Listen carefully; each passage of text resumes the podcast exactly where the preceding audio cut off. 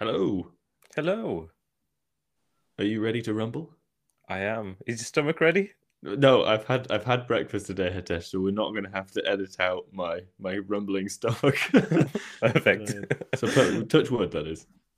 Yeah, I was uh, re-listening to last week's podcast, and uh, I think one thing that stuck to my mind was we both said that the GR Yaris looks very similar to your regular Yaris, and I, I have to say, yeah, we, we both said that, and Yeah. you know what? I've, this week I've I've been looking at every Yaris and GR that I came across, and I have to say I, I disagree. It's just, It's uh, seven days. I know it's only been seven days, but I, I came across a few. I had a few nice work trips, so which meant I was going through the peaks, and I came across some, you know, I, I came across AGR Yaris and, and a regular Yaris, and okay. yeah, I think the GR just looks a bit boxier. I think that's probably the best way to describe it. So I kind of take what I said last week back. They Okay, aren't the same. enough. I think maybe um I think because I don't I've not really seen I think I've seen one GI GIR. I was with you actually, it was on the motorway. Oh yes, Yeah, it was, wasn't it? that's yeah. the only time I've really actually seen one in the wild.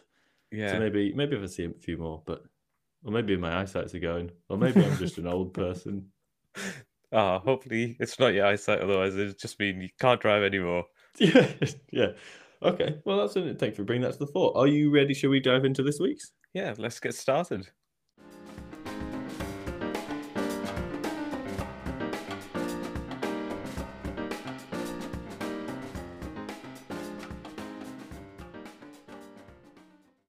Welcome to the Facts and Furious podcast, a weekly rundown of the latest and greatest automotive news, followed by our take from the petrolhead's perspective.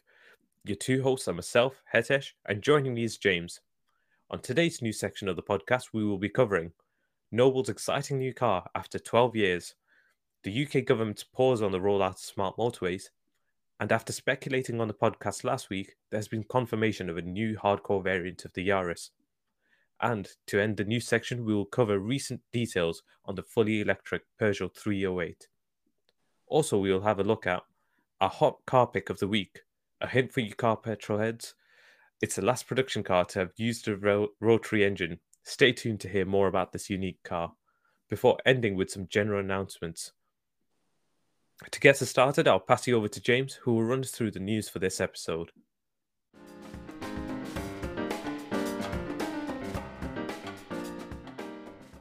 News just in only a few days ago, Noble has revealed more details about its first new model for 12 years. It's called the M500 and was first previewed as a static prototype at the Goodwood Festival of Speed in 2018. It's now made it to pre production stage and is expected to use a detuned version of the 3.5 litre V6 engine used in the latest Ford GT. Power output is expected to be roughly 550 brake horsepower, which is roughly 100 brake horsepower less than the Ford. Details confirmed so far is that a six speed manual gearbox will be offered. There'll be no safety features such as airbags or anti lock brakes. The chassis will be a tubular steel frame design with double wishbone suspension and glass reinforced plastic body panels. Prices are yet to be confirmed, but Noble is targeting a figure less than the more powerful M600, which was £200,000 when new. Exciting news in the world of motorways. The UK government has decided to pause the rollout of smart motorways as it responds to a Transport Committee report. The delay will be until it is possible to review five years of data for schemes that started prior to 2020.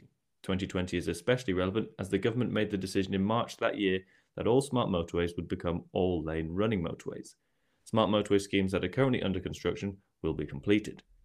The government has said that the current stretches of all lane running motorways will be upgraded with best in class technology. This will be through a £900 million pot of funding, with £390 million of that earmarked to install 150 additional emergency areas by 2025. This will represent an increase of roughly 50% of the current amount. The Transport Committee report, which has led to the pause, called for a delay until safety for road users can be delivered and assured. Recommendations from the report include commissioning the Office for Rail and Road to conduct independent evaluations of the effectiveness and operation of stopped vehicle technology. Another recommendation is to insert the emergency corridor maneuver into the highway code. This will help emergency services and traffic patrol officers to access incidents when traffic is congested. This is not the first time a Transport Committee has criticised all lane running smart motorways. In 2016, the Transport Committee previously reported that the trade off in safety for all lane running motorways was an unacceptable price to pay for the benefits. The government was urged to not proceed with its major investment in the motorways while major safety concerns existed. In response, the Department for Transport and Highways England promised safety improvements. However, a more recent report from the Transport Committee concludes that the work to date does not fully address the risks associated with the removal of the hard shoulder.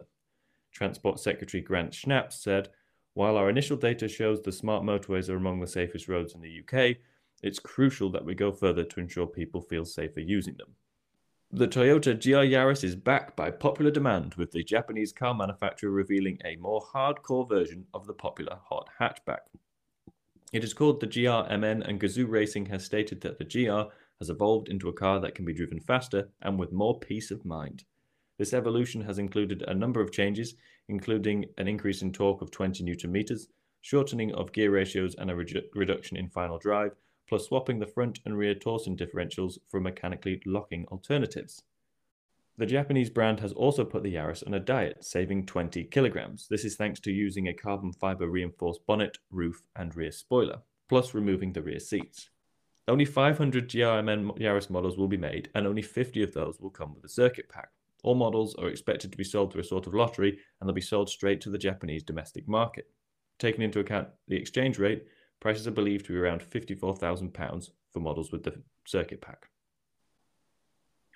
Those hungry for French car news will be delighted that Peugeot has confirmed there'll be a fully electric version of the new 308 hatchback. It's due to silently waft onto the scene in 2023, with Peugeot stating a maximum range of more than 400 kilometres. When this is converted from monopoly money into real units, that'll be around 250 miles. A 54 kilowatt hour battery pack is due to feature along with a 154 brake horsepower electric motor. These represent a 4 kilowatt hour and 20 brake horsepower increase over the systems used in the E208 and E2008. Prices are as yet unconfirmed, but mid 30s is being touted in some reports. A Vauxhall Astra E is also expected to be produced using the same Stellantis EMP2 platform.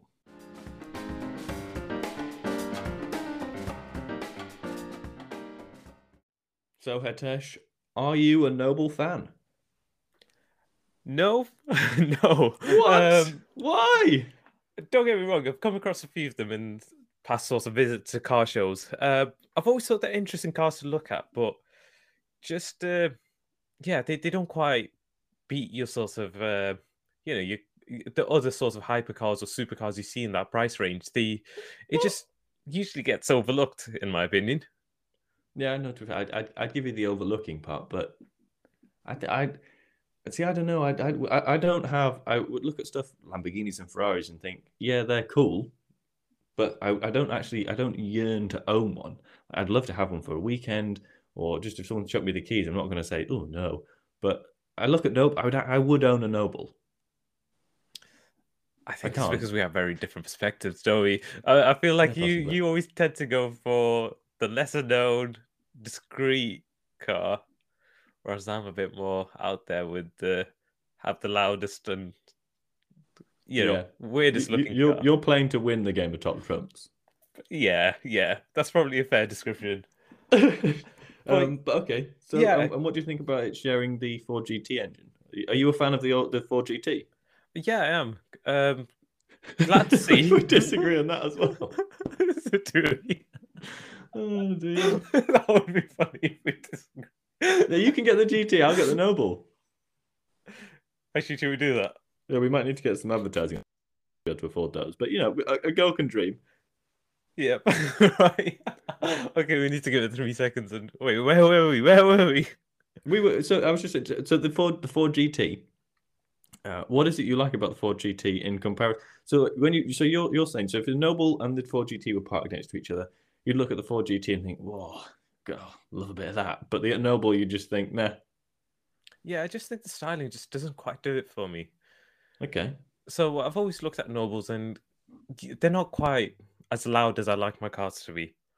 So because of that reason, I, I would, as I said, sort of overlook it. But yeah, uh, if you put a Ford GT next to it, I think I'd probably go for the Ford GT. When you say loud, do you mean visually loud or Visually loud. Yeah. okay? Okay. So basically, if there was a Noble painted in pink with flames down the side. Maybe. Just maybe, maybe. okay, I get that. The no, I, I the, the Ford GT is a, a weird one because I think from the the front and the front and the back, I think it looks sensational. But then as soon as I see the, the you know the, the gaps which go through, Yeah. from where the, I, I look at that and I, I it just reminds me of the kind of Hot Wheels at toy I'd had as a kid, and I, and I just think, oh, that's naff and plastic. But I mean, it's probably just as structurally sound as the Noble. But I just Yeah, I I, mean, don't know. It's a visual thing for me. Right. I mean, I just think you know there's so much engineering going into that those design features. So I just think, yeah, I, I can get on board with that. Okay, yeah, that's that's fair enough. I can I can appreciate that. But six speed manual in the Noble, sorry, six speed manual enunciate, James. That that's got to be a selling point. Definitely. Um, you don't really see many of well, it's just getting less and less frequent to see your supercars coming with manual gearboxes now. Most of them are, you know, they're using automatic gearboxes. So quite glad to see that there's a manual here. Yeah, I actually I actually worry for hot hatches. Never mind supercars, and the the, the way everything's going. And, and granted, there may be more hyper hatches now, the stuff like the the A45s, but. It, it, it, if we're going towards an electric future, everything's going to be automatic. We got and we're going hyper hatch kind of performance. They're all going to be automatic. Where's where's the cheap and cheerful fun manual going to? Do you, do you think we've got many? Do you think we've got many years left? No, I personally don't think so at oh, all. Oh no! no, it's unfortunately it's just true, isn't it? Because I mean, actually, saying a, a lot of petrol heads are going to hate me for this, but I was telling my mum to get Yeah, an I hate you for automatic as well. Sorry.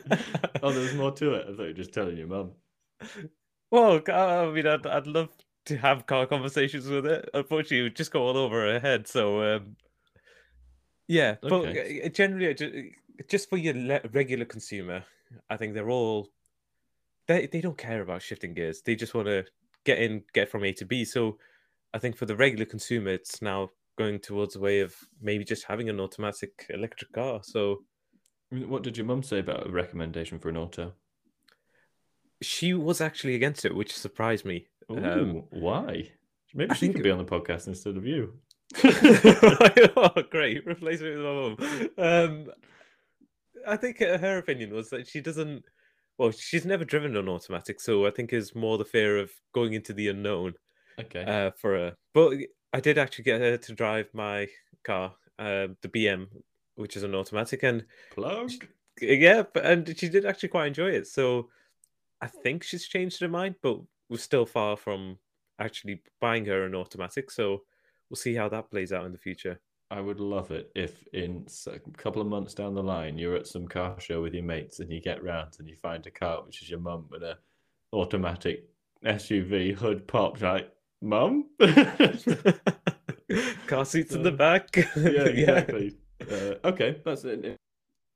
And so for the the power output of the Noble, it's going to be around 550 brake horsepower. Does that is that enough for you? Are you thinking if the let's say we don't know how much it's going to cost, but if let's say it's 150 grand, that kind of puts Yep. it in in certain specs of 911 territory, but 550 brake horsepower, it's a whole lot of power. Where does that does that sit in your mind? Is that you sat there thinking, yeah, that's good spec, I just don't like the look of the car? Um, you know what? In the past, I've probably I've probably come across as someone who wants more brake horsepower. I think it just in our Yes, yes, regular discussions. That's definitely you. Yeah, but in this car, I think it would actually scare me. The only reason, just because it's supposed to be a fairly light car with no anti-lock brakes or Yeah. no airbags. Who needs airbags when you have your face? yeah, I, I just think it's too much power to have in a light car with no, you know, nothing to protect you when you cock up. Because inevitably, this car, it just sounds like something that's set up for the track. And there will be those times that someone who's not maybe that experienced that will get in behind the seat and they will cock up. So yeah. it, this car just seems like it's going to be for that experienced driver that has done so many track days. But unfortunately, I I feel that. like unfortunately it just never plays out that way. There will be people that will just not have the experience and they will get behind the wheel. And unfortunately, then the inevitable will happen and you've not got anything there to protect you or there's no fail safe there.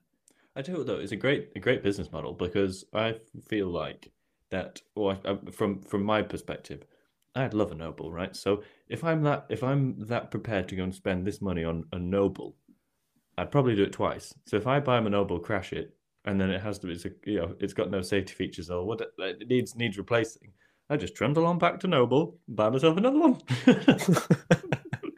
no, we're not saying one. though that we don't know what the crash test is like in, in this in this scenario, but yeah, yeah actually, sorry, probably should fine. have said that. Yeah, yeah. Just, just, that's if you survive. yeah, maybe it doesn't need airbags because it's just so fluffy in the corners. But I get what you're saying about the track use. That that probably that makes sense. But I, I, you know, if you've got loads of money and you do want a track car, it's you know, it's probably a nice middle ground between something like a an Ariel Atom and a, a, a more refined 911. Yep.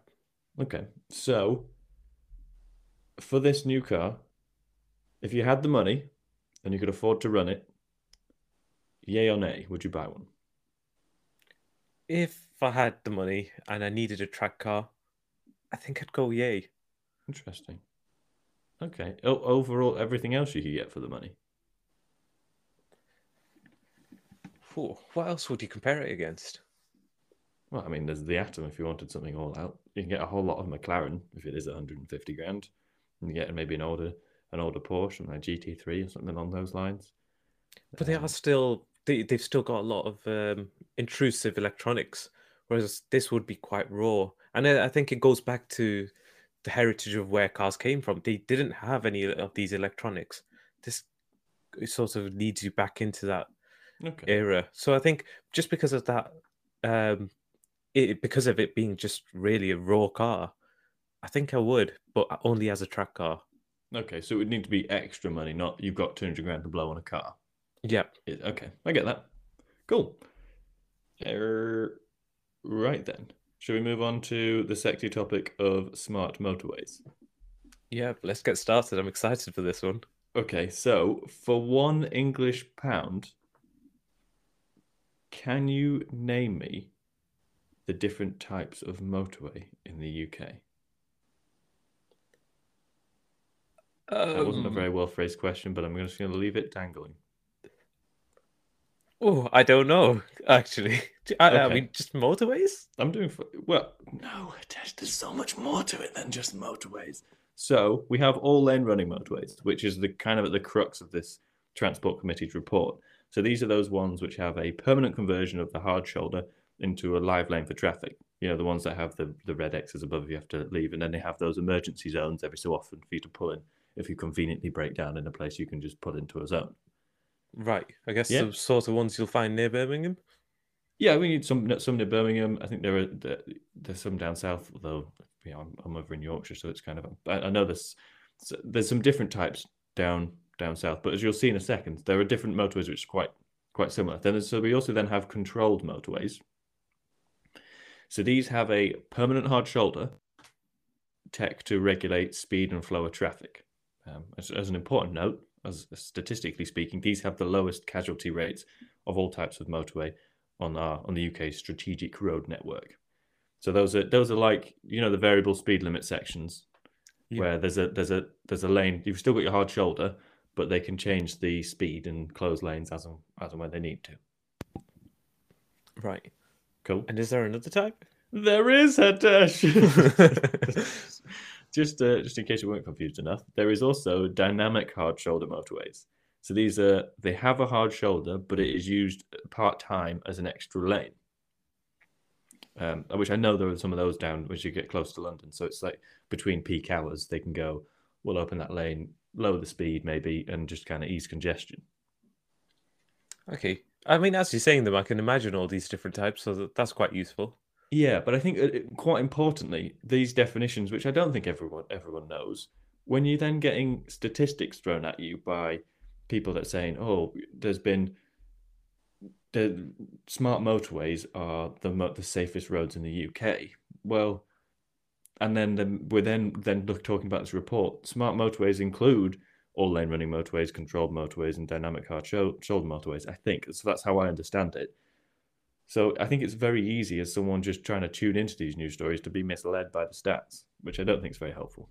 Yeah. Um, but what? So what do you think? Do you what do you think of smart motorways? Do you think they're they're a good idea? I mean, one of the things they've criticised is that the D- Department for Transport hasn't clearly clearly communicated with drivers how how to use these all lane running motorways.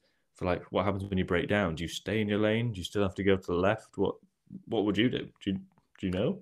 Actually, that's a fair point. I think naturally I'd always be inclined to sort of shift over to the left, but yeah, I mean, since these lanes are all regular, you know, every single lane's being monitored could you just break down in the fast lane? I mean, I guess not, but yeah, a, a valid point because no one's ever told you what to do. Um, you've always known on your regular motorways that yeah, always pull into the hard shoulder, but it doesn't quite work the same way here. Yeah, no, I I, I agree, and, and it is a it is a weird one. It's uh, the one of the things which they had I can't remember what the actual time, but it was around a minute. I'm sure it was saying that on certain certain types of smart motorway, it takes the road network operators to about a minute to identify that a car has stopped in a lane. Right. Which, if you're traveling at 70 miles an hour, that's not a lot of time. Yeah, roughly speaking, you've gone over a mile in that minute, haven't you? So you've got a mile's worth of traffic in that lane, having to having plowing on with no idea. Yeah. Which I think is quite scary. A hundred percent, yeah. You, you'd be counting on everyone to press the brakes and use the hazards. You know, it, it's just a bit messy sort of scenario to think about. Yeah, yeah. So I mean, uh, so uh, I personally think that they should have it have one type of smart motorway. I think they should have either dynamic hard shoulders, you know, either just variable speed limit controlled, or either all lane motorways, because then you kind of you know what you're getting, then don't you? Yep. You, you yeah. know you know where you stand. We've got too many variations, and especially for someone who's up in the north, so like myself, I would say. Us simple-minded I... northerners. Us simple-minded northerners, exactly. We we don't, we're not used to these fancy smart motorways. We've not got. and every time I head down, going. yeah, we should. it's it's um, I I find it quite daunting actually heading down to the south, and I always find it quite daunting because or quite scary to run through these smart motorways because I feel like my speed's being monitored through every single gate, even though that's, that's not just true. not good when you're sat at 102, is it? No, I mean, have you? I mean, have you been up to? So, for anyone that heads up to the north, you always see everyone's flying down the motorway. I, everyone, I ev- everyone. Sorry, I need to. Okay, not everyone. weekly sweeping generalization. Everyone, everyone is flying. It's it's more common to come across people flying down the motorway up in the north than it is down south. And um, you know, I cruise at 63 when I'm going boring places. So yeah, I mean, it's, it's uh, yeah, I'm definitely not part of the 63 crowd. but the, I just, it's just the economy, bro. It's just the economy. but, but is it wasn't it? Weren't you talking to me the other day about uh, that they've there are cameras now on the motorway that aren't operational, which are eventually going to spot people using their phone. Yep, that was an article that was mentioned to you, wasn't I? Yep. So uh, there, there are. Is, I'm sorry. Oh yeah, I was just going to say. So the the government is currently trialing these new cameras. The when I've initially well looked at some of the pictures um, online, they do look like your average speed camera, um, zone cameras, um, okay. um, and you wouldn't really think much of them. However, turns out the government's secretly been trialing these cameras. it's very secretive to Quick, me. It's dark. Put them up. exactly. I mean, even though they're bright yellow, but oh. uh, these cameras are now set up um, to catch people while they're. Oh, are they driving. the ones you go past that say not in use? I think so. That's interesting. Now, it's not been clear on any of the articles as in which ones or where these are exactly, but when you look at the pictures, they do look like those that say not in use, and hmm. they're just simply catching people that are on their phone while driving. Okay, I wonder and... they're not just in use because Seems like if they work and they're there, maybe they're trying to work out uh, how much how much of the uh, fuel duty they're going to lose to electric cars. That how big the fines need to be. Good, probably just that five thousand yeah. pound to go. Turns out the fine for getting you know being on your phone is now gone up double. yeah, yeah, ten thousand rupees. yeah. So oh, I, I, th- I think uh, in terms of well, it, I think ten thousand is Hundred pounds. Hundred pounds. yeah, that's actually not too bad then. But maybe yeah. it will be. Yeah, I could uh, you know go go with one a week. yeah. Okay, but that but, yeah, that is that is interesting because they trialed. I'm sure they had a couple of unmarked lorries that they used, or some police force used. And the idea was that because they could peer down into cars, they would just cruise along and then take photos of people using their Yeah, phones. yeah. I remember when they did that. It was uh, I I found it quite funny. I mean, especially some of the videos when you watch through it, it's just you see truck drivers, you know, they're well obliviously looking at their phone, and when they saw the cops, they just pretend to chuck their phone away. Nothing happened. You've been caught, red-handed too. Oh dear, that'd be twenty thousand rupees right there. yeah. Okay, and uh, a, a last maybe comment for the the smart motorways. How many miles do you reckon there are of smo- smart motorways r- that we can use right at this very moment? Ooh. I'm gonna guess maybe under 800 miles. Under eight hundred miles. I mean, you're right. Technically, there's a, there's, there is. Let me just do a bit of quick maths. One hundred and forty-one miles. oh, okay. I didn't. I Yeah, didn't and also we do yeah. have some up north. The M62 is a smart motor, isn't it? Because that's a part that's of it. got yeah. controls and strip, strip, strips of the M1. Yep. But it's just, I'm just glad we just don't see it as often. Yeah, actually, actually, on, there were two other suggestions which they'd made in this report, which might be relevant to.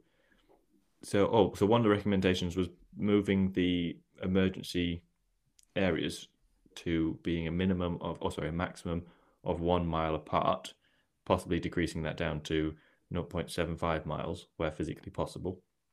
Um, I have no idea what they currently are, but that seems like an acceptable amount. If we go back to if you're traveling 60 miles an hour, a mile a minute, if you break down somewhere, as long as it's not a catastrophic breakdown, you've probably got 45 seconds, haven't you? Yeah. It, it- it's useful in that sense. However, I just think maybe let's just keep our hard shoulders and less cameras. So I just don't Yeah. want to be watched. yeah, no, I get that. I, I, I, I actually find it the average speed check areas because everyone gets so bunched up in busier times, and because everyone's traveling at the same speed. I find that more of a like there's more going on. There's more chance of something bad happening, and then and then Yeah. often that I find that there you'll then have someone who gets fed up and is then just weaving around all the traffic at some ridiculous speed Yeah.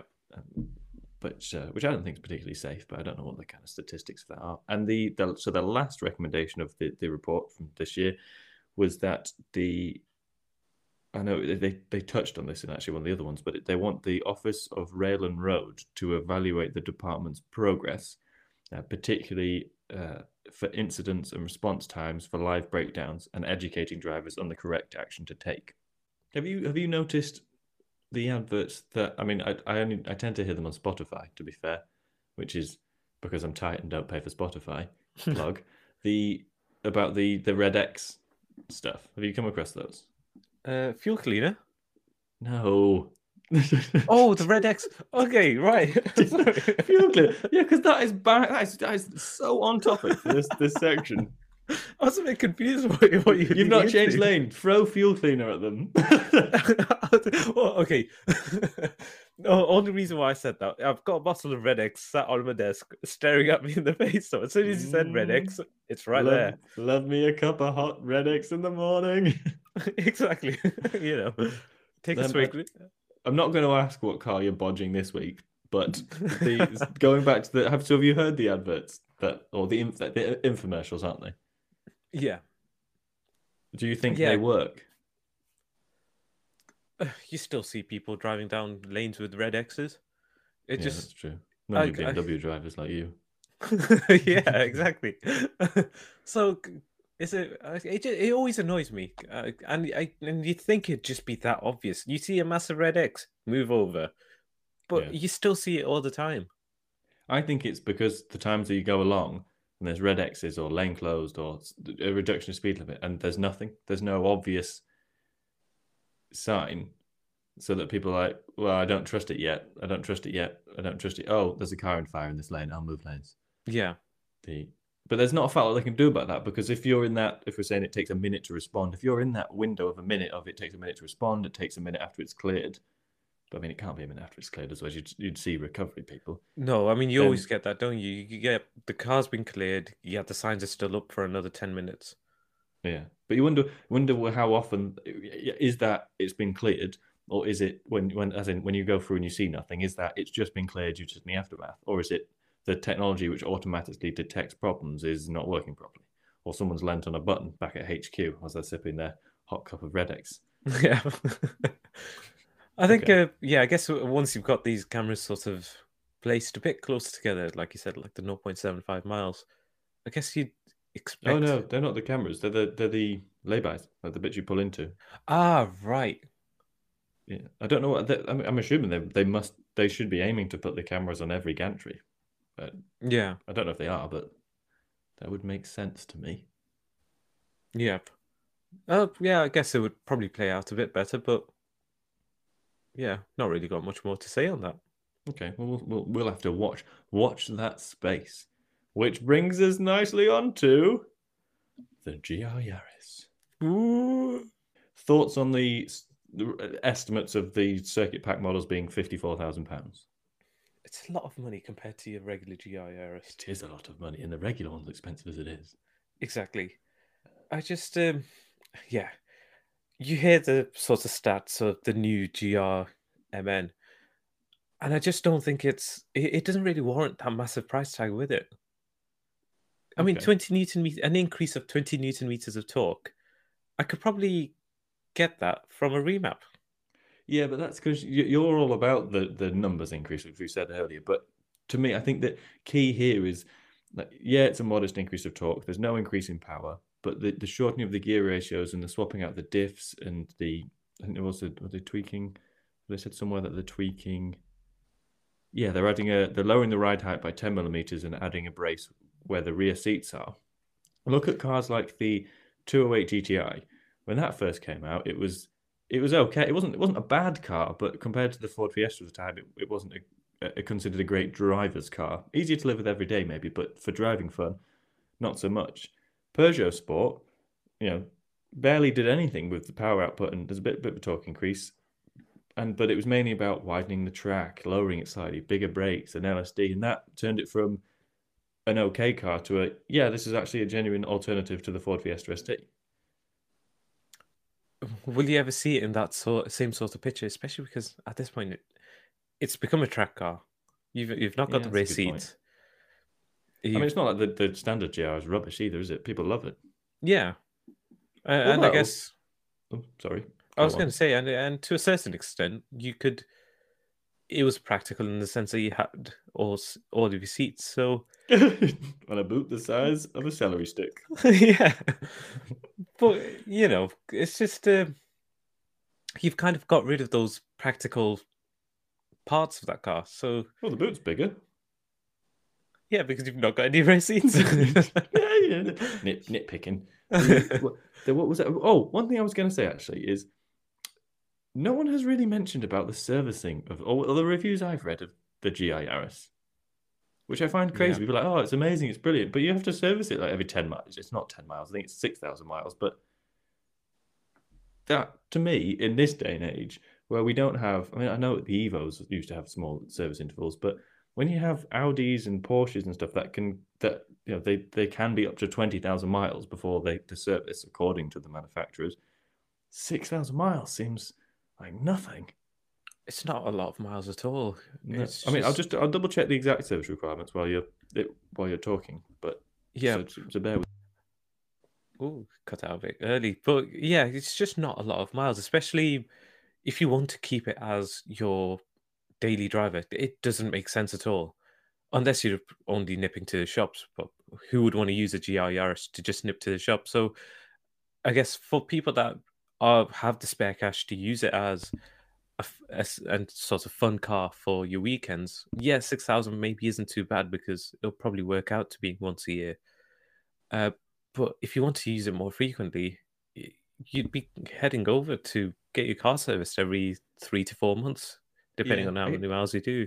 I actually I think the the the national average at the moment is is around seven thousand miles, which A year. to me just seems crazy. So for that for those people, once a year, it's maybe no different. That's a fair point. I hadn't thought about that. Yeah. But it, I it guess is because- 6,000 miles or 12 months, which I find, I, I, for you and me at least, Yep. and I think for a lot of petrol heads, is significant. I agree. Yeah. Um, another Actually, thing saying I- that, um, now that I've got two cars, it just I, I I probably don't do many on the 350. It's probably only doing like two a year. But yeah, so that's, yeah. that's- and that costs you at least ten thousand pounds. it does. Look at it, uses fuel. oh dear, I'm being mean, but yeah, that uh, yeah, I get that's actually a fair point. I should probably think about if you think about the the wider public. I mean, People with more a than us. Yeah. The, but uh, also, it's another thing. Return of GRMN as a name. Now, I the, when they brought out the the GRMN, the first one with the 1.8 liter supercharged engine, I don't. I, everyone gave it flack for its for its name, but it's only one letter longer than AMG, yep. or, you know, or what you know, three more letters longer than um, R or M or N. It's not like they're bringing the whole damn alphabet. No, I mean, they all okay, stand for things. quick question: Yeah. Who were the people that were giving it so much, you know, flack? Was it the Aut- it was automotive journalists. in the UK? Yeah, yeah, yeah. You just mosey on over to YouTube and just watch a, a GRMN review, Yeah. and I, I- I would put money on nine out of the ten that you come across, assuming you come across ten. Will will poke poke at the name. Yeah. I mean, I, my reason for asking whether it was in the UK was maybe that's why they're not bringing it here anymore. it's, it's staying in the Japanese market. Like, you guys burnt this bridge. yeah. fair, fair enough point. Okay. Uh, I guess uh, the, the only saving grace, if you desperately want one, is it's going to be right hand drive, isn't it? Because of their Japanese market. yeah. But So- have you seen a picture of the these? I don't imagine it would look any different. Well, th- there is the option of a big spoiler or a bigger spoiler, which is so that's part of the circuit pack, which so it brings matte paint, bespoke 18 inch BBS alloy wheels, Bilstein shock absorbers with adjustable dampers, and then a larger carbon fiber spoiler and side skirt. just having a look. It's uh, I don't like it. You don't like it. I don't like. I I think it. I was I was actually I was I was on a forum the other day looking for. I was trying to justify buying the first GRMN. Turns out I can't justify it. Uh, it was when I found out that the back box is about five grand to replace. I was like, no, that's okay. I'll go get something more in keeping with my lifestyle. Thank you. But I just look at it and think, yeah, that looks like someone's taken a GR Yaris and gone, hmm, I'm going to stick all this on it, and then look back. Actually, it's. I don't know. I just don't think this is good looking. it looks more like a rally car. Do you think? I think it looks more like Need for Speed. No, I'd, I'd say it it gives me rally car vibes. From are you looking at it from the front or the back? Uh, I'm looking at it from every angle. I'm flicking through loads of pictures. every angle. Okay. That's so you'd you'd happily drive that. yeah, I, I, I would. You have no taste. Whoa, whoa, whoa! Just because I like my big wings and extra body panels and all sorts. Okay, that's interesting. though. I, I, yeah, I looked at that and thought I prefer the standard car, but that's okay. But then, and there's also on top of the circuit pack there is a rally pack, which comes with a roll bar, slightly different type of, uh, different, slightly different spec of dampers rather, underbody protection, and also then it deletes the more extreme oh, body kit option. So, Oh, so that's the rally car version. so, re- so are you looking at the black and red ones? I am Yeah, black one is the is the circuit pack one, and the red one I think is the rally one. Ah, Um, if you if people wanted to Google this, I think if you just type in limited edition Toyota GRM, GRMN Yaris press pictures, it'll come up. oh, actually, looking at these pictures, you, you know what? It would be quite easy to style your UK GR Yaris to a GRMN, but I, I do like the styling of it. Okay. Maybe we'll go look at one in the fle- well, not maybe. Let's try and aim to look at one in the flesh, and we can we can cast an opinion there. Yeah, Is there what else is there on the? I'd love You to drive just the regular GR versus this, just to see is the difference in is is it worth justifying the extra that price extra. Yeah, that would be an interesting. Because On paper, to me, it just doesn't. It just doesn't make sense yeah, to warrant that much more money. But yeah, it would be interesting. yeah. So actually, we'll do it. We'll do. We'll ask you now then. So if you had the money, if you had fifty-four thousand pounds, and you were in the market for a performance car, not doesn't have to be a hot hatchback, yay or nay, GRMN Yaris. It's very difficult. Oh, you paused. It's definitely a nay. It's it's it's.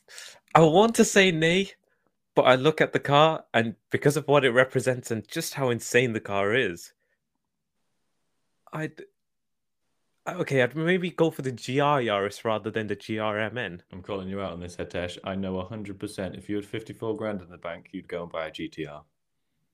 Uh, Yeah. Okay. I mean, okay. Assuming I had to buy something new, Oh, okay. I'd then uh, okay. if if I, if I could go use, you know what? I'd, I would definitely go get a GTR. But um, if it had to be new, fifty four grand, I think I'd rather spend the money on a GTR. Uh, sorry, not GTR, a GR Yaris, and then spend money upgrading bits myself. Okay. So what about other hot hatchery? I I mean, the, the new Civic Type R is going to be arriving soon. We've got the Ford Focus ST, uh, the Renault Sport Megane. None of those butter in your crumpets? Not really. I just think they're very different cars, aren't they, to what the GR is? Okay. Yeah, that's fair enough. I don't think I'd have one either. I think it's, I think it's, if we're, if we're talking new cars, I actually Yep. really like the look of the Hyundai i20N. I think that would be, that I prefer, and, and I prefer smaller, lighter cars anyway. I think if I was looking for something, I mean, and this is a small car, I'd be, I'd be looking, I'd be test driving that and the new Fiesta ST. Okay, you'd have to get a GR Yaris. I know how mental you are on the road when you get behind a small hatchback, so you'd have to. I, I'm not taking no for an answer. well, I'm, okay. Well, I'm, I'm stick. I'm sticking with my no, but maybe a test drive would change my mind. Yeah. Okay. So that allows us to silently and swiftly move on to the E two o. Sorry, three o eight. Are you Yeah. pumped? you excited? Uh, I mean, it's Peugeot, so not really. Oh, Um, casting dispersions about Persia. Oh, have you seen the photos of this one? Have you seen? Have you seen the pictures of this? no. So I think the reviews, the reviews of it are only just starting to arrive, or of the new 308. So they've we're finally getting not renders. I think this is hands down the ugliest car launched this year, maybe even in the last few years. Right, I'm just loading up pictures. So, T- Take it, take a minute to soak it all in, and then ideally find a, a, a, one which has a bit of a side profile to it, because I, I came across the state version. the estate. I don't what. Yeah, yeah. Oh, it looks like an estate. Yeah, there's a a I think that's 308 SW estate. What? Yeah, I've just that's the first article that- unfortunately that's come up for me. So I'm, I'm still trying to find. It doesn't look too bad as an estate, maybe.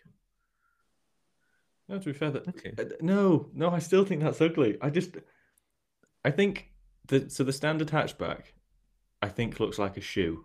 I think it looks like the kind of booty shoe that a man of a certain age would wear when he's probably got a bit too much beige in his life. Uh, funnily, I'm looking at a beige version as well. So Mm, beige. I mean, I'm- but I don't know, and I think because of the way that the lights are shaped and the grill's shaped, it kind of gives it a, kind of a pinched front end, which I just look at and it just reminds me of, a- yeah, a, a, if if a shoe and a weird bug had a child, yeah, there's just something not quite right. It's just because why Yeah. is the engine bay? The engine bay looks really long, but like I, I'm prepared to bet an awful lot of money. There's not a three liter inline six under there. Yeah, I mean, that, it, it- I, I know exactly what you mean. It's it sort of gives you those M140i vibes. I mean, just look at the look at the over look at the overhang on the from the front wheel to the front of the bumper. Yeah, That's huge. Do you I think the front just looks a bit weird to me. It, it reminds me of um, the new electric Hyundai's as well. Oh yeah. Oh, and a bit of I'm getting a bit of MG as well. Like Yeah. newer MGs. Do you think that this is a result because it's going to be this is built on what's the platform called the E the MP2? Do you think that th- this ugly these proportions are because it's built on a shared platform and it's kind of it has to stretch and shrink to suit the model it's being used for? It's probably yeah, unless they've got a massive boot in the front because they decided to make the back really A boot in the front. I mean, yeah, I mean, I just don't quite understand why you need so much space in the front, no, I, I, mean the, especially just- when it's electric. Yeah, well, yeah, I think the that's actually the electric part is an interesting bit. 250 miles of range. Is I was that so glad you quoted it in miles rather than kilometers. Oh yeah, yeah. It's uh it's but it sounds it was when you get the kilometers one, you think, oh that's good, and then then you realize it's kilometers. Oh, Yeah, it's Right. it's um, saying that. The, I think it was a couple of years back when I was in, in India visiting some of my cousins. Um, Mhm. We were talking about like top speeds, and the, he goes to me, "Oh yeah, I've uh, taken my car very. It's it's very fast this car." And I'm looking at it. It's it's a. I wouldn't call it fast by any means. And I was like, "Oh, how how fast have you had it?" He's like, "Oh, I've had it up to 120." And in my head, I'm thinking, okay, I mean that's a, you know, it was, I think it was a Suzuki 800 or Maruti Suzuki 800, something along that not a line. car I'm familiar with, but thank you for Yeah, it's you, for you only it, find it in the Indian car market, and um, because it's too was- fast for everywhere else. exactly. I mean, at 120, you'd think so. So I'm and- assuming that was that in kilometers. Yeah, later on, he's like, "That's in kilometers." I was like, "Why would you say it? it's not fast. I mean, 120, what, 70, 80 miles an hour? That- yeah, you do that dropping the kids off. exactly. So um, yeah, just I just find it funny when people mention speeds in kilometers and just don't say the kilometer bit. Yeah, no, that's yeah, that's that's true. But is so is 250. Let's take your mum as an example because she's actually probably a, a good example of someone who would who would fit an electric car because she mainly does town driving, doesn't she? She doesn't. If you do Yeah. long journeys, you tend to go in a different car because to, to family. Is 250 miles enough? It's more than enough. I, I think that's a big problem we have with electric cars. Everyone looks at it and thinks, "Oh, we need more range."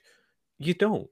I mean, why? Why does your regular, you know, your normal family that maybe only goes to the local shop or just drops the kids off? Why do they need more than hundred miles? I, I mean, know, Yeah, I mean, realistically, hundred miles, that would uh, that will easily last you a week. Is it because how many? hour- I mean, so you worked out. He said seven thousand miles is what the average consumer does a year. How many Yeah. miles is that um, a week?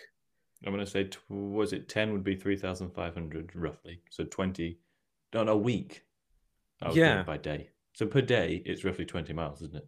Yeah, so it's not a lot of miles. So okay, you only maybe use your car five days a week.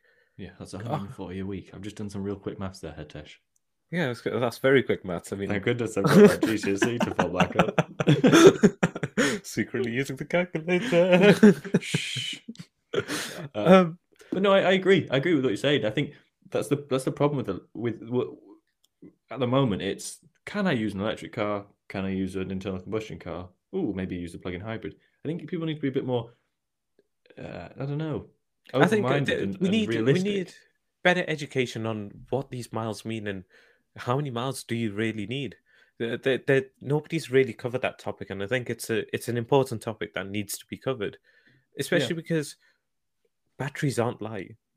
Um, why No. do you need to stick in a 300 of you know mile range battery in every single car when your average family maybe only needs 100 miles?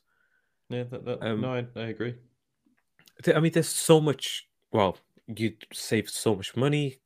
Well, because you're losing the weight of the car, you're going to claw back some of that range as well. Yeah, but I think that, but like the smart EQ, what is it, EQ fortwo? I think Yeah. that's been that's been recently taken off sale, and that had a tiny range, but that would be perfect. But I, I don't think it was.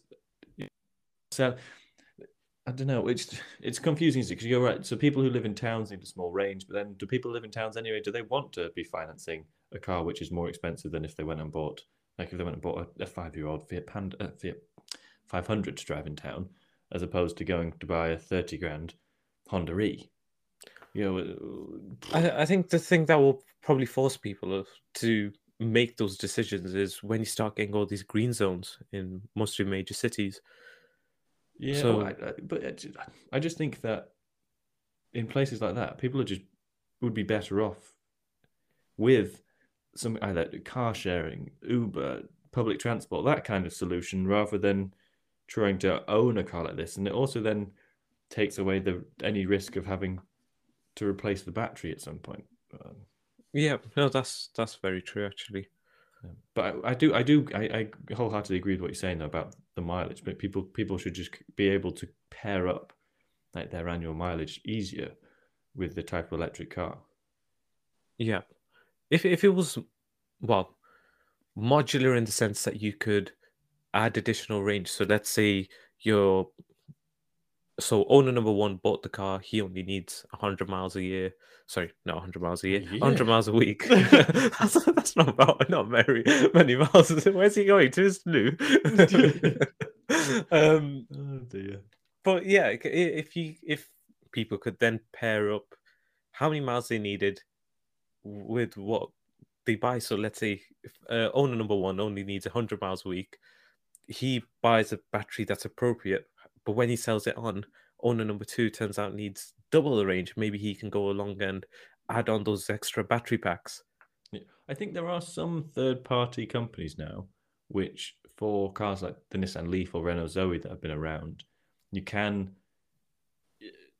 They they will upgrade the battery pack if it if it that it will fit in the structure of the car. They can you can upgrade the battery pack, or you can buy additional battery packs you put in your boot. Ah, okay. Yeah, it's not it's not it's not like going from a car which can got 100 miles range to 500 miles, but it's a useful boost. Yeah. Uh, but it's it's a it's an odd. I think it's an interesting because I think Shell was it this week have just converted their first done a full conversion of a petrol station to a fully electric charging station, Yes. Yeah. I heard about this.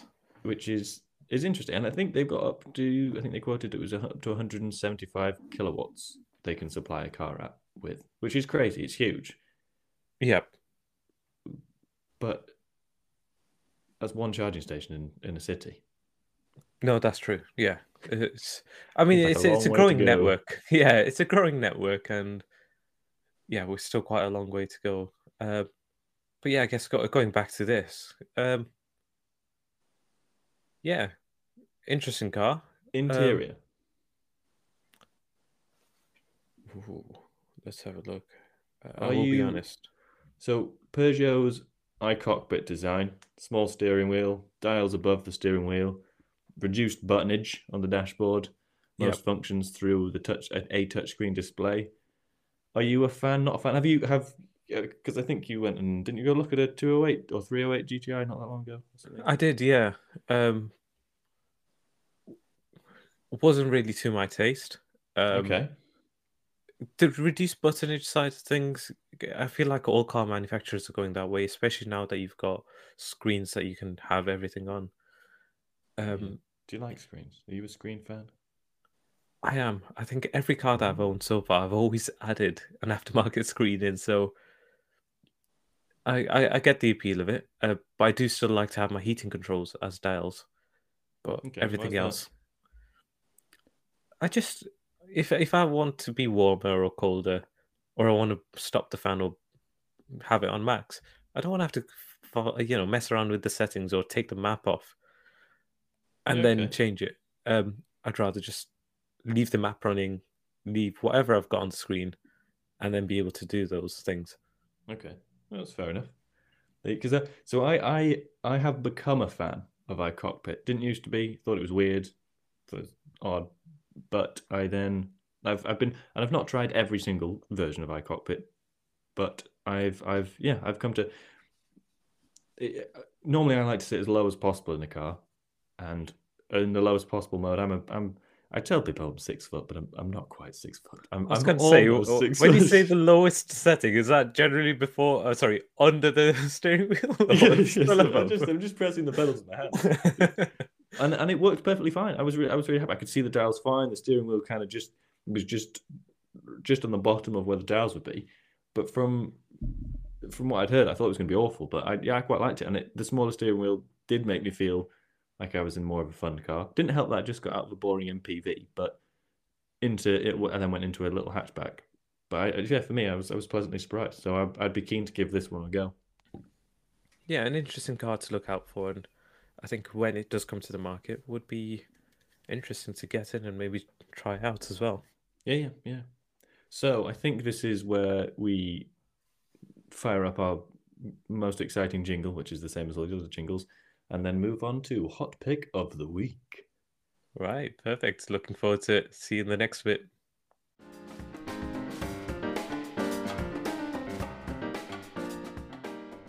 Right, so welcome back. So, on this week's Hot Pick of the Week, I wanted to cover a car which is the last production car to have featured a rotary engine. Now, I'll give you some quick stats on the car. So, it's a Japanese sports car which was manufactured between 2002 and 2012, and it was stopped because unfortunately it didn't meet the European market emission standards. It featured a 1.3 litre rotary engine, which produced between 189 to 238 brake horsepower it came in a five or a six speed manual transmission and was rear wheel drive. And it probably featured one of the coolest car doors or rear doors, which was a suicide doors. Now, do you want to guess what car that is? You had me at Japanese sports. Didn't. It was. I think it's an RX-8. Yeah, definitely. I think there's not really much that fits that description, is there? No. Here's a, here's a question, Bruce. Before we, we delve into why are suicide doors cool? I just think you. I mean, how often do you see suicide doors? I just think, just the styling of them. I, I can't remember where it was. I went for a job interview. Actually, this was a while back, um, and Before I got talking. Decided to settle into the podcast lifestyle. exactly. Yeah. I, I was. Uh, I was. Yeah, I think I was interviewing with a recruiter. Um, sorry, it was a, a recruitment firm. So you know, like a recruitment consultant sort of job. Yeah, yeah. So not recruited people. Yeah, yeah, one of those, and. Uh, I had my MX5 at that point, and we were just sort of talking about cars, and because it's a Mazda, the MX5, and we just sort of got talking, and he got he was just mentioned, oh, I'm, I'm really looking into, I want to buy an RX-8, and then we ended up talking, and he was like, oh yeah, my son just loves the suicide doors. He just thinks that's the coolest thing, and yeah, and to be honest, I never really thought much about it up until that point, but yeah, I just thought, you know what, how many cars do you come across with suicide doors? So yeah, okay. quite unique. Okay. Okay. So, and so is it the so it's the suicide doors and the rotary engine that is why they're your hot pick? Oh, definitely. Yeah, I think the rotary engine in particular, just because it's not a very widely used engine, um, and it's completely different to your typical piston engine.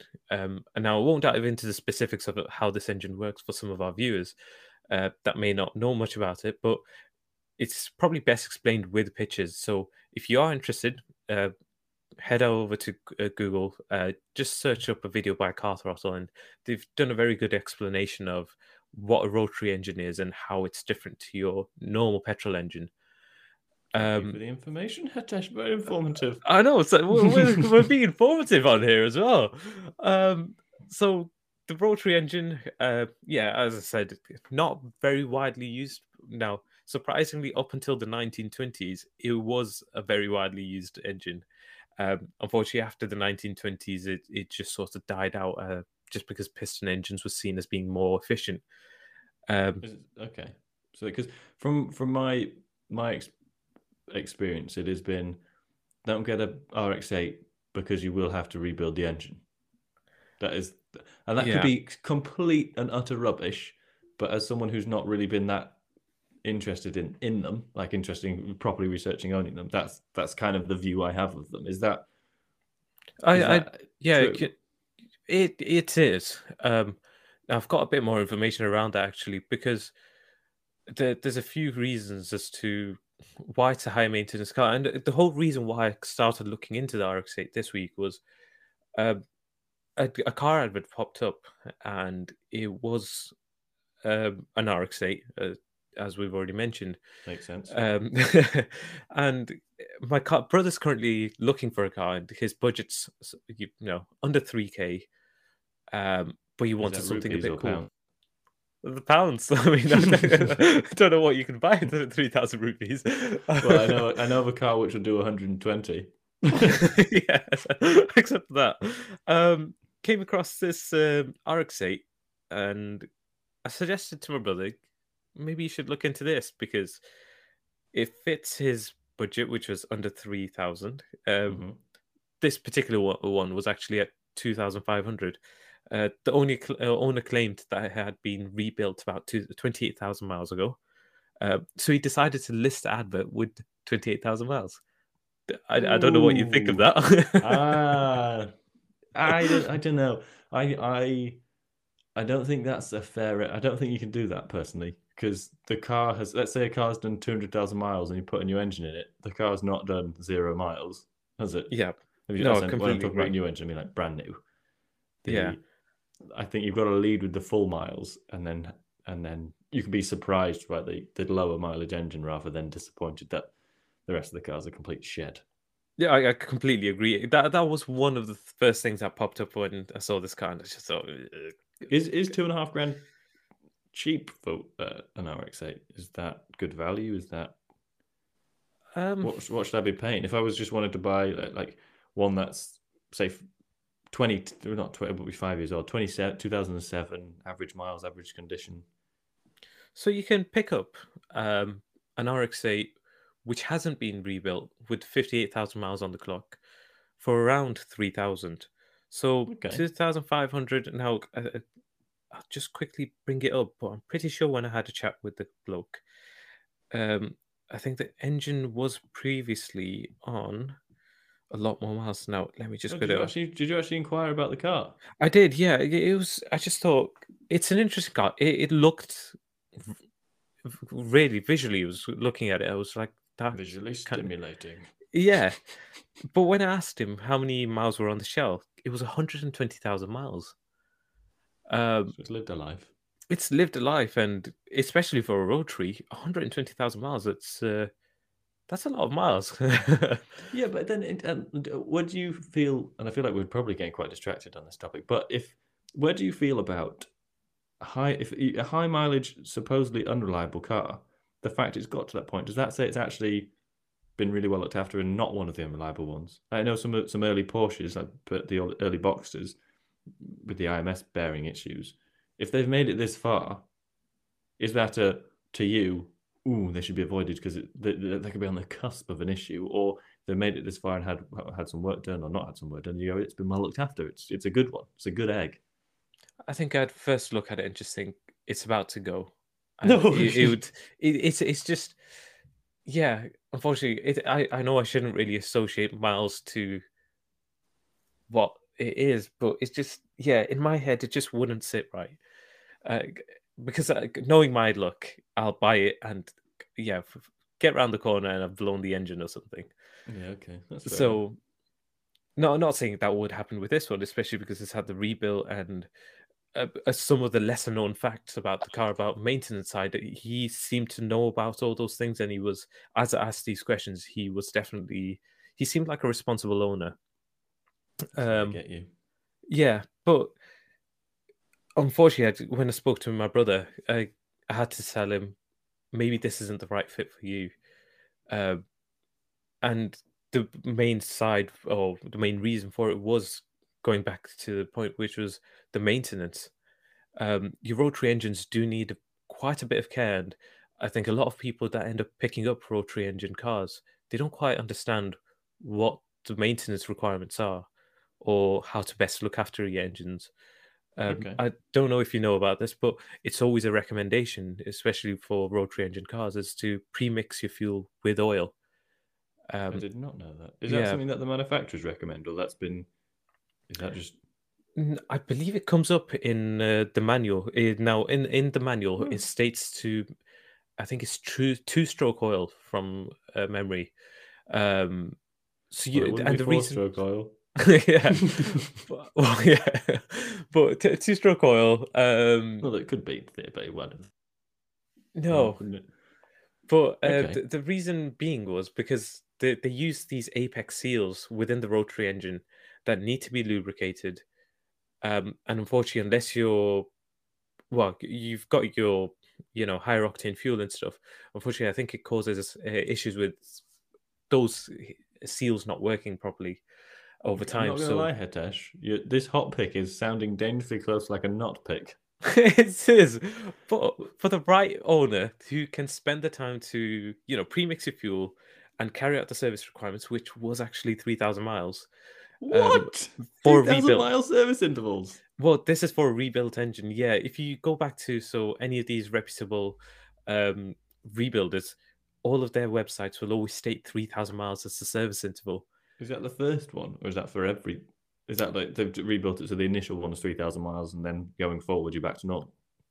Uh, no, no, uh, going through. So most of these uh, rebuilders are offering warranties where every three thousand miles you can pop in for a free uh, service, or that's how. So it says every three thousand miles. It's not just for your first one.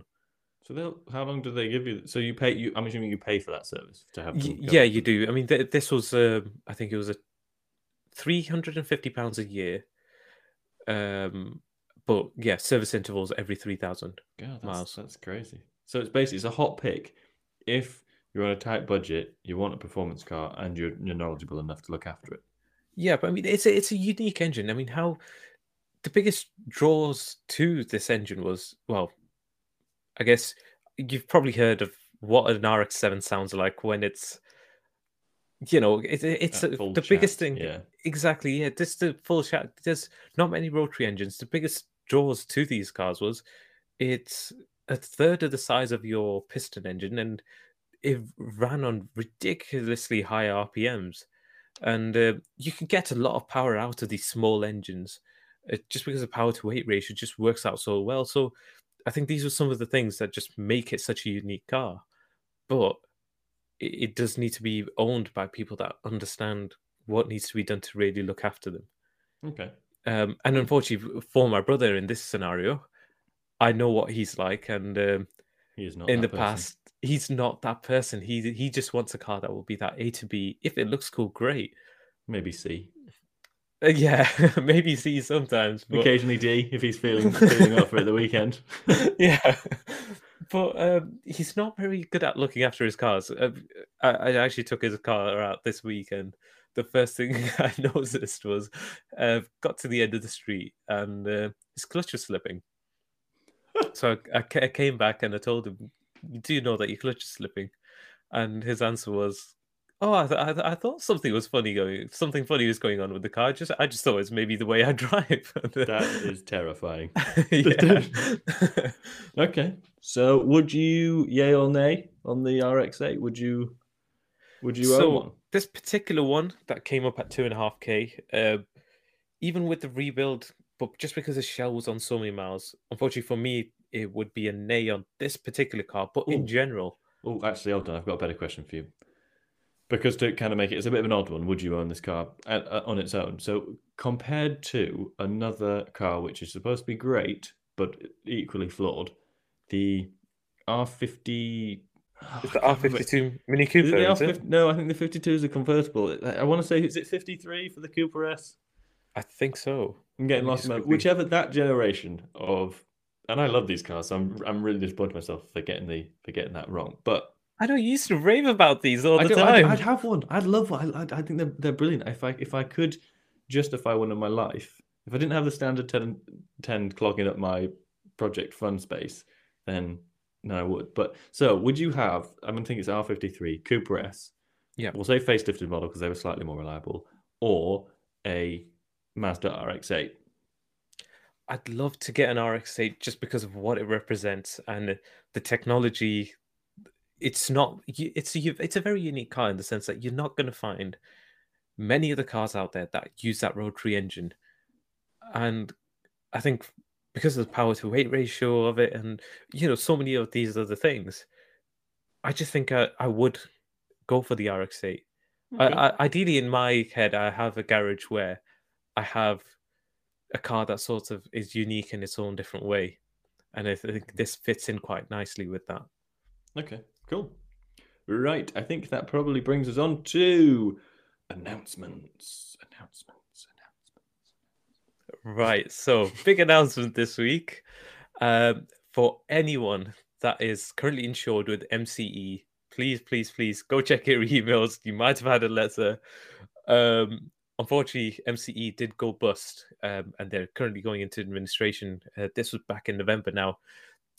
They did contact all their current customers um, who bought insurance pre prior to November, and they've let them know that their new, uh, well, their policies will expire this month. So, uh, car and van policies have uh, ended this week. So, if you were previously insured with them, you probably no longer are.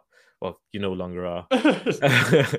and if you've got motorbike insurance with them, you've got till the end of this month. Um, so you better start looking because unfortunately, uh, since they went into administration, um, all their policies that were taken out prior to November, uh, they've all been uh, cancelled. Right, so that uh, wraps up the announcements for this week's. Have you got anything else, James? No, Hetesh, I am an announcement free zone. But I should say that if there's anyone listening that has relevant announcements for the Petrolhead community coming up in the next month or so, please feel free to reach out to us through your podcast provider and we'll try to include them in the show. Fantastic. Right. That was quite a good podcast. Everyone take care. we'll see you all next week. Brilliant. Cue the jingle.